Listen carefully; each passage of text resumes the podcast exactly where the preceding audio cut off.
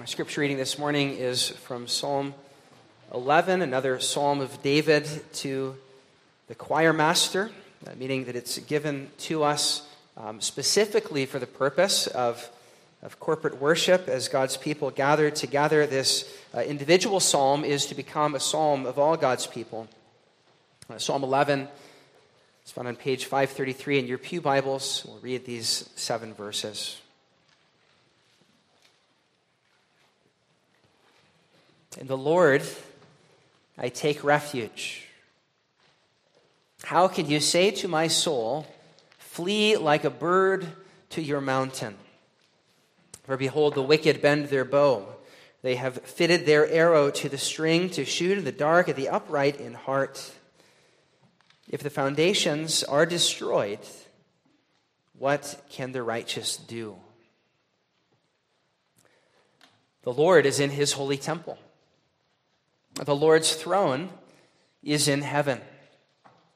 His eyes see, his eyelids test the children of man. The Lord tests the righteous, but his soul hates the wicked and the one who loves violence. Let him rain coals on the wicked, fire and sulfur, and a scorching wind shall be the portion of their cup. For the Lord is righteous he loves righteous deeds. The upright shall behold his face.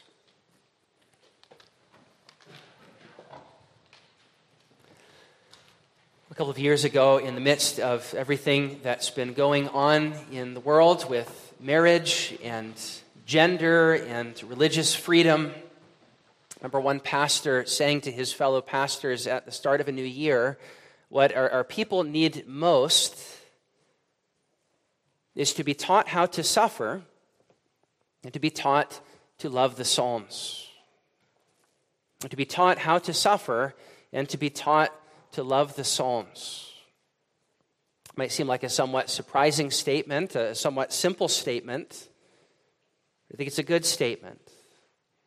Because what the Psalms teach us to do in the midst of the crumbling foundations around us is to look to the Lord in whom we find refuge to suffer faithfully like David and the one to whom David points, and entrust our cause to God. John Calvin said the Psalms principally train us to bear our cross. They teach us to follow our crucified King in his pattern of cross shaped obedience and look to the Lord in whom we find refuge. There may be certain psalms that you find it odd to sing, uh, things that it doesn't uh, feel like are the most relevant at this moment in your life. Psalms about suffering, uh, psalms of lament, psalms of justice. But aside from the fact this is one of the ways we intercede for our brothers and sisters throughout the world, I think there may come a time, whether in five years or 50, when some of these psalms do not feel so irrelevant. But as the church in the West becomes more and more marginalized, you will find in the Psalms God given words for a church under the cross. And so she would do well to learn them now. But as long as the church continues to neglect them in, in favor of contemporary choruses that lack the, the depth and breadth of the Psalms, we impoverish ourselves. Bonhoeffer, who knew uh, something about suffering, said whenever the Psalter is abandoned, an incomparable treasure vanishes from the Christian church. But with its recovery will come unsuspected power.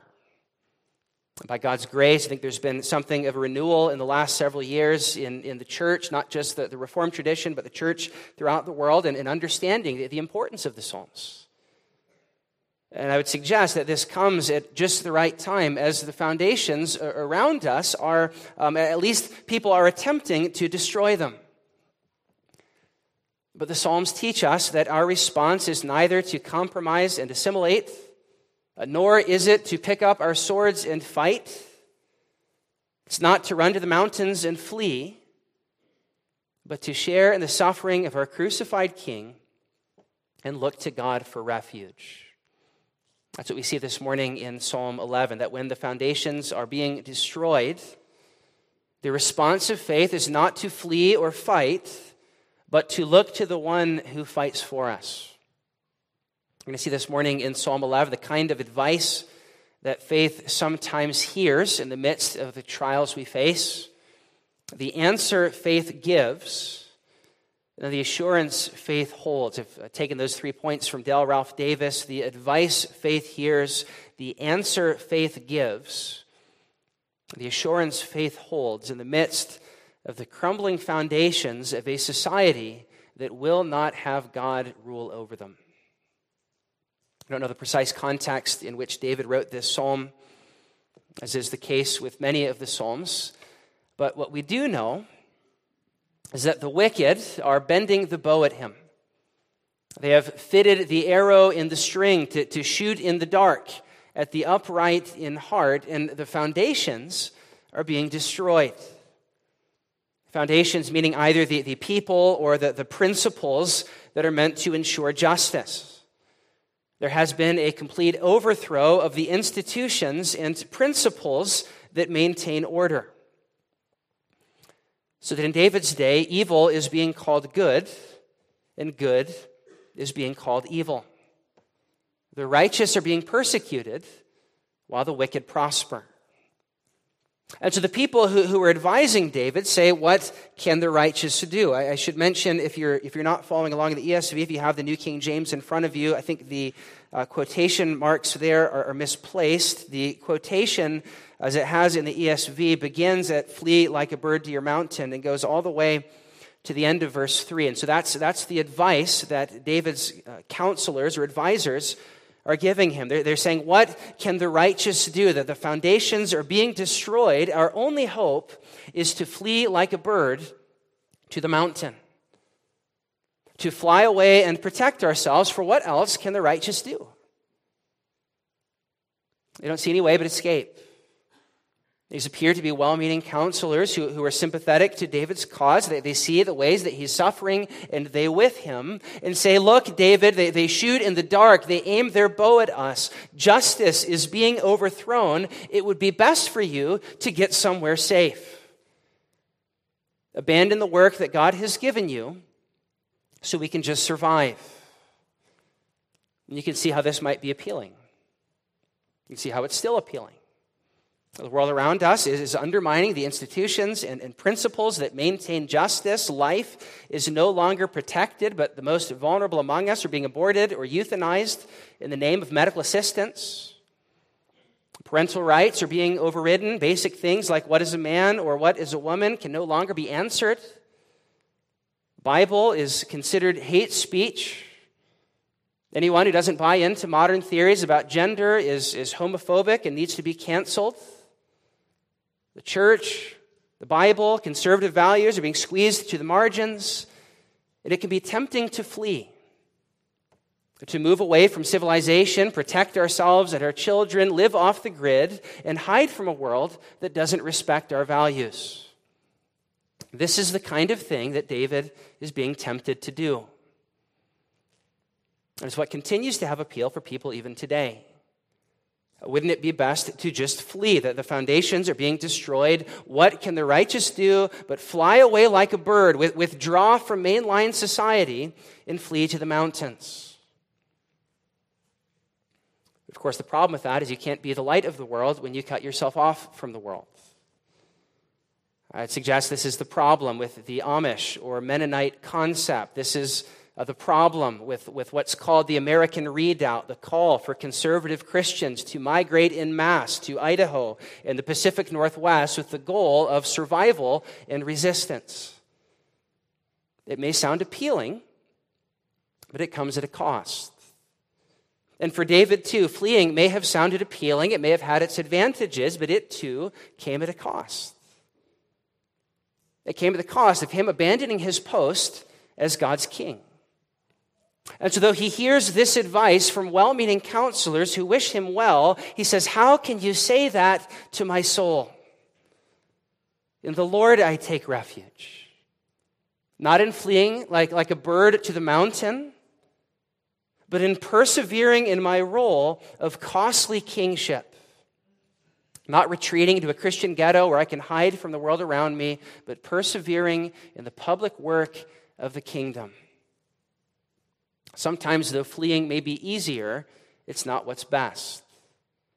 And so faith calls us to evaluate the advice that we're given, even the advice that we're given by well meaning friends and trusted counselors, to discern whether withdrawing from a situation, from a time, is wise and prudent, or whether it's motivated by an ungodly fear and may lead to our light being hidden under a bushel.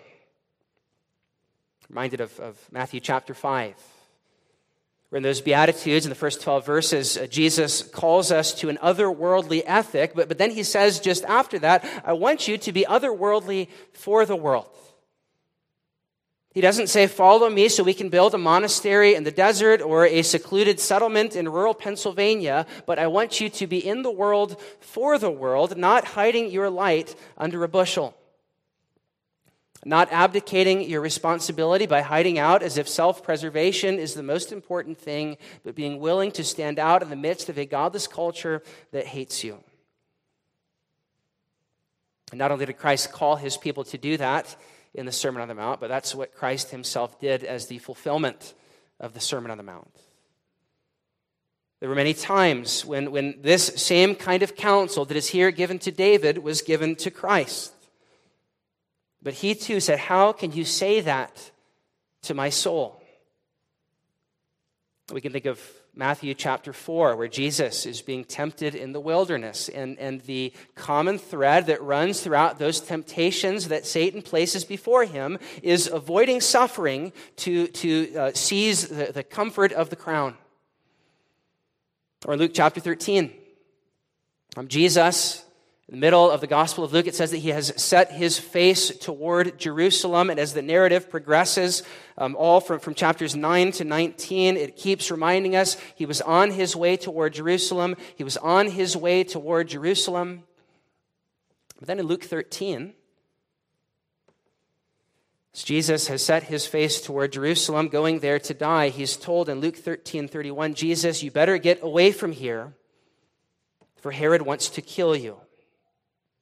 Don't keep going to Jerusalem. Herod wants to have your head. But Jesus says, Tell that fox that I must go on my way and finish my course, for it cannot be that a prophet would die outside Jerusalem. Or John chapter 11.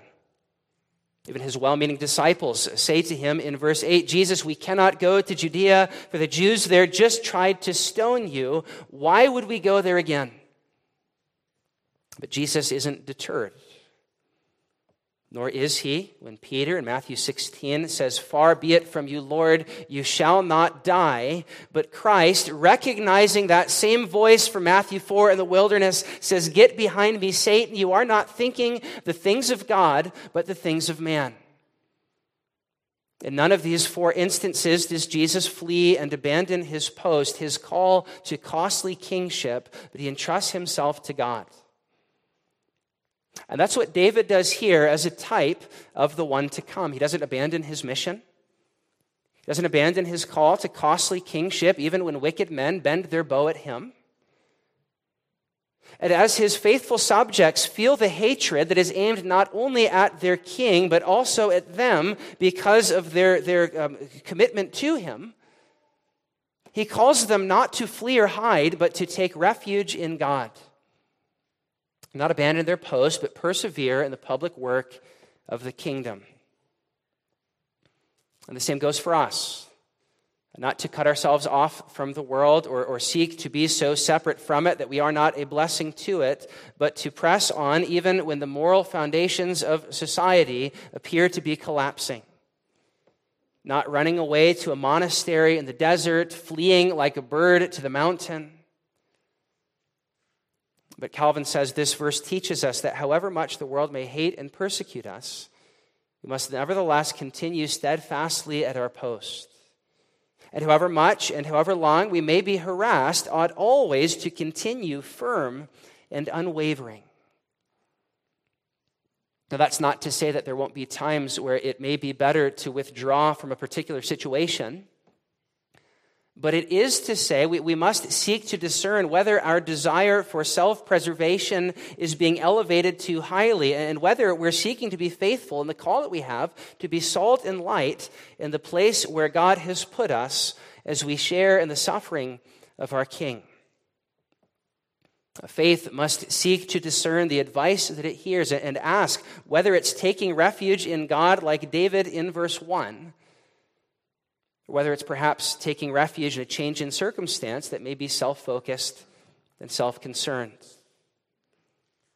Commentator Gerald Wilson says we, we, we flee when we're concerned about protecting ourselves. By contrast, the kind of refuge that God offers calls us to give ourselves away. Taking refuge in God is other focused uh, holding on to God by letting go of self and thinking instead of others, actively seeking to alleviate the pain of others around us rather than just to escape it ourselves. We need to be ready to speak words of truth, comfort, and hope in chaotic settings of doom and gloom rather than withdrawing into self serving fantasies of a better world for the faithful. And what allows us to do this with confidence, we see in verses 4 through 7 and the answer that faith gives. Um, David rejects this advice to flee like a bird to the mountain for three reasons uh, because God rules, because God sees, and because God will judge. Notice in verse 4 how he speaks of God ruling. If you can recall from two weeks ago, and we consider that theme in, in, Psalms 9 and 10 of God, the just King of heaven, ruling, here he, he's returning to that same theme of, of how God rules in heaven. You saw all over those two Psalms as, as the wicked oppressed David and his faithful followers, his hope and his confidence were in the fact that God is the King who sits enthroned in heaven. So now, in the very next psalm, which, which is placed in the Psalter next to it, so we might see those themes together, he returns to that theme in verse 4 and says, The Lord is in his holy temple, his throne is in heaven. By the way, when it refers to him being in his holy temple, um, the, the temple hasn't yet been constructed, and so David is not referring to an earthly temple, he's referring to God's temple in heaven. That which Hebrews tells us the earthly temple is a shadow and picture of. So God is sitting on the throne of his temple in heaven. This actually reminds us a little bit of, of what David already said in Psalm 2. Where, as David looked around at, at the nations or looked ahead to the nations raging and plotting in vain against the Lord and his anointed, he then comforted himself by saying, The Lord who sits in heaven laughs. He holds them in derision. In the midst of the foundations being destroyed, in the midst of the institutions and, and people who bring justice being overthrown and undermined, David reminds himself of that same truth of Psalm 2 that God is in heaven and he rules. There is an implied contrast here between heaven and earth. On earth, the wicked seem to be doing whatever they want, but in heaven, God rules. Again, Calvin says if, if David's attention had been fixed solely on had been fixed solely on the state of the things in this world, as our attention often is, then he would have seen no prospect of deliverance from his present peril. This is not what David did. On the contrary, when in the world all justice lies trodden underfoot and, and faithfulness has perished, he reflects that God sits in heaven and he looks to him for the restoration of order from this state of miserable confusion. He does not simply say that, that God dwells in heaven, but that he reigns in heaven there as in a royal palace and has his throne of judgment there. The same throne of judgment from Psalm 10 from which all the afflicted and oppressed found comfort. Calvin says when deceit, treachery, cruelty, violence, and extortion reign in the world, in short, when all things are thrown into disorder and into darkness by injustice, Let faith serve as a lamp to enable us to behold God's heavenly throne, and let that suffice to make us wait in patience for the restoration of things to a better state. He's saying God's rule from heaven is our comfort in the midst of calamity. And the fact that He is, as we confess in Lord's Day 10, providentially governing all things, not only as our King, but also as our Father. And as the one who providentially governs all things, David reminds us that God not only rules, but He also sees. We find this at the end of verse 4. It says that his eyes see and his eyelids test the children of man. It's interesting that that reference to eyelids may actually be uh, playing on the fact that back in Psalm 10 that the wicked thought that God did not see. That perhaps they thought that he, he was asleep on the job, that his eyelids were closed. But even when his eyelids appear to be closed from our earthly vantage point, he does see and he will bring justice. God suspends judgment for a time. This is the truth that we lean upon, that He beholds from heaven. Just as we now see David here comforting himself with, this consolation alone that God rules over mankind, that he sees everything that happens in this world, although his knowledge and his exercise of justice might not at first be apparent might not always feel like God sees, but He does. And the God who rules and the God who sees will bring justice. That's the third part of the answer that faith gives when the foundations are being destroyed and we're tempted to flee, that God will judge. And this again reminds us of Psalm 1. Remember back in Psalm 1 that both the wicked and the righteous will stand before God, and the Lord knows the way of them both.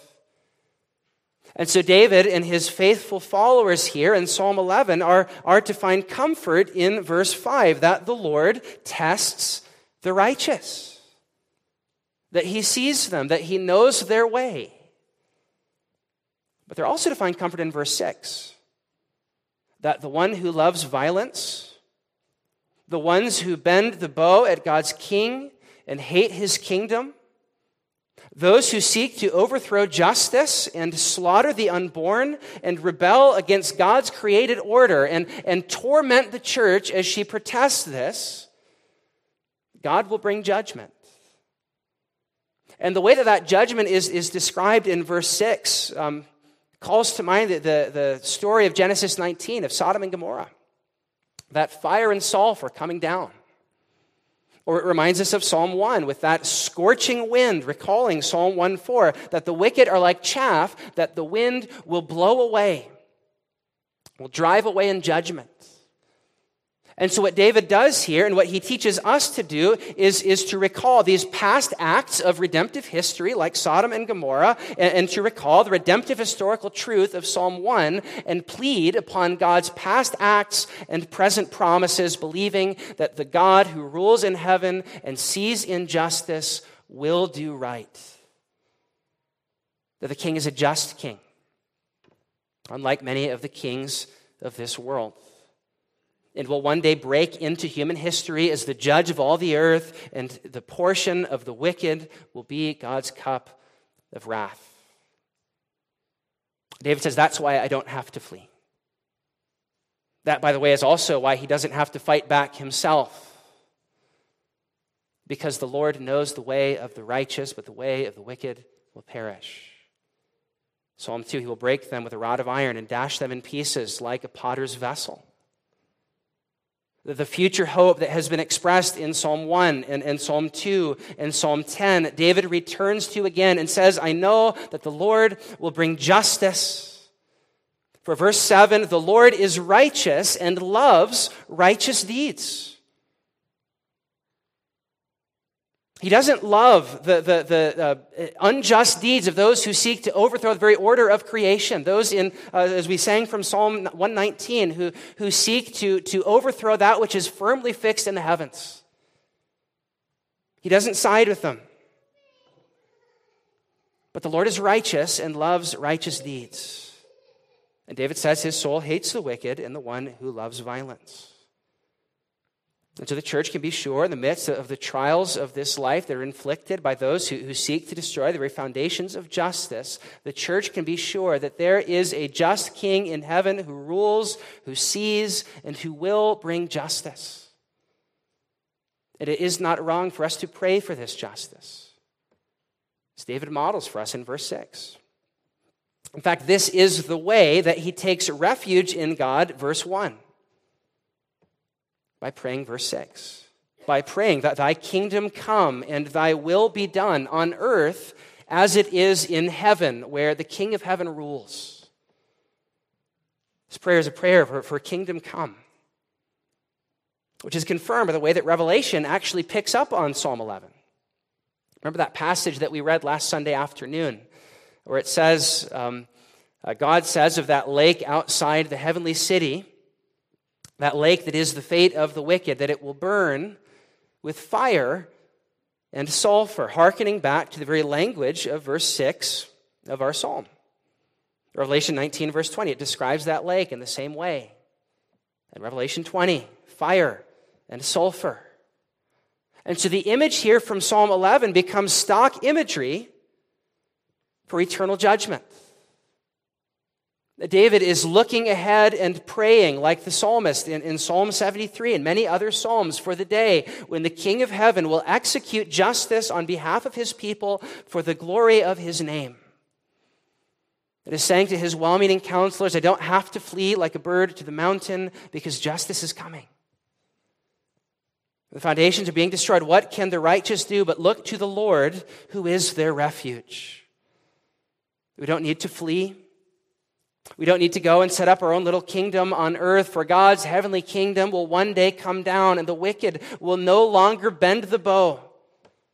The foundations will no longer be destroyed, but He'll establish a city that has nothing unclean or detestable or, or false that will ever enter into it, and its foundations, as we read last week from Revelation 21, will be unshakable. And it is that positive vision of this heavenly city that David the prophet holds out for us in the last part of verse 7. Or in response to the advice faith hears, having shown us the answer faith gives, he now encourages us with the assurance faith holds that the upright shall behold God's face. James Montgomery Boice calls this an anticipation of nothing less than the beatific vision, the ultimate aspiration of God's people to see Him face to face. Although the Old Testament understanding of the future was, was somewhat dim, here faith breaks through the night and consoles itself with a vision of the future, beholding the face of God. It is this vision, beloved, that, that gives us strength when we face the cruel darts and destroyers of verse 2. That we will behold God's face. That we are fated for fellowship before the face of God, bound for a future of fullness and joy in the presence of the King who reigns in love over his people. That's where this psalm takes us at its end to look forward to that heavenly hope. When a pastor describes this with the story of a man named William Dyke, a man who was uh, blinded early in his life by an accident, yet uh, met a girl who he, he courted, and eventually she agreed to marry him. And just shortly before the wedding, uh, William came in contact with a surgeon who thought that he might be able to, to help recover Dyke's sight. And so surgery was performed, in the day of the wedding, the bandages were removed from his eyes, and he beheld his bride for the very first time. A moment of joy, and yet, in one sense, simply the fulfillment of all that had gone before. He, had already held her hand, he'd already heard her voice, he had already prized her love, and now he beheld her face. And yet, loved her even before he saw her. And it's the same for the Christian. Though we have not seen him, as Peter reminds us in his epistle, we love him. And the sight is one day coming where we will behold our bridegroom and our king, as we heard last week from Revelation 22. We will see his face.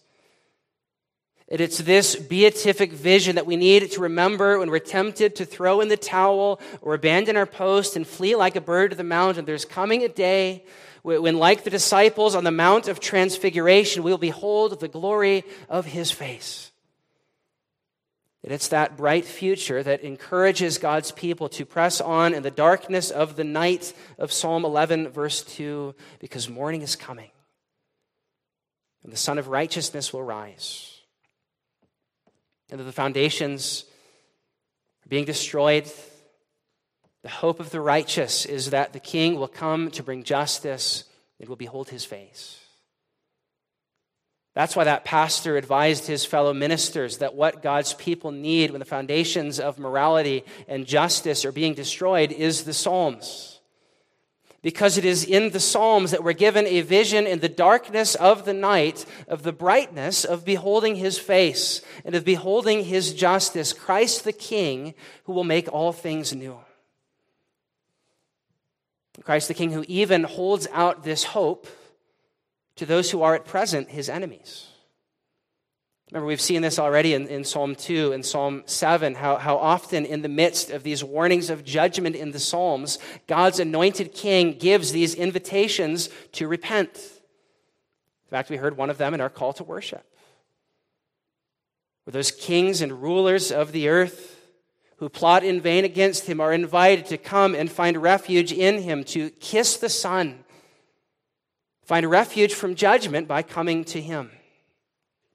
I think we see um, something like that in this psalm too, as, as the New Testament actually picks up some of this imagery from verse 6 when Jesus says in Mark chapter 10 that he will be baptized with a baptism of judgment and will drink the cup of God's wrath. He's alluding back to this dual image from Psalm 11:6 of judgment raining on the wicked and the wrath of God being their cup. Jesus in Mark 10 and Matthew 20 says that he will take the place of the wicked so that the judgment which should befall them would befall him.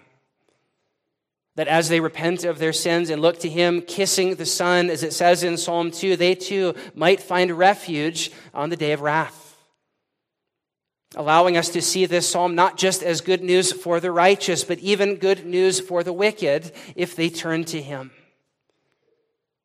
This is why Christ was so committed to, to staying his course. This is why he set his face like a flint toward Jerusalem, because he was going there to experience the judgment that God's enemies in this psalm deserve, so that they might behold his face. So that we might behold his face. This is why he couldn't abandon his role of costly kingship, because his love for the world so motivated him to be baptized with this judgment and drink this cup so that we might drink the cup not of God's wrath, but of God's blessing. The same cup that we'll drink of this afternoon. A foretaste of the cup that we'll drink in glory when we'll behold his face as we feast with him there. The vats will overflow with wine. This is why Christ stayed the course and didn't flee like a bird to his mountain. This is why David stayed the course and didn't flee like a bird to the mountain because he was a type of the one who would come from his line and be pierced with that arrow of verse 2. That experience, that, that dark night of, of verse 2, so that the world who hated him might be blessed through him. And that's why we follow Christ in the public work of the kingdom, not retreating into a monastery in the mountains where the foundations are being destroyed, but proclaiming this very news that the king from David's line has come, absorbing the very wrath of this psalm that God's enemies deserve, drinking his cup of wrath so that we might drink his cup of blessing, and being the object of God's frown on the cross so that we might behold the smile of his face. That's the good news that we're called to proclaim in this world, and that I proclaim to you this day. That for all who trust in Christ, this is our portion. But for those who continue to make war against him, you will reap at the consummation the divine judgment for which the psalmist here prays. So come, like David invites us in Psalm 1, and take refuge in the Lord Jesus Christ. Let's pray.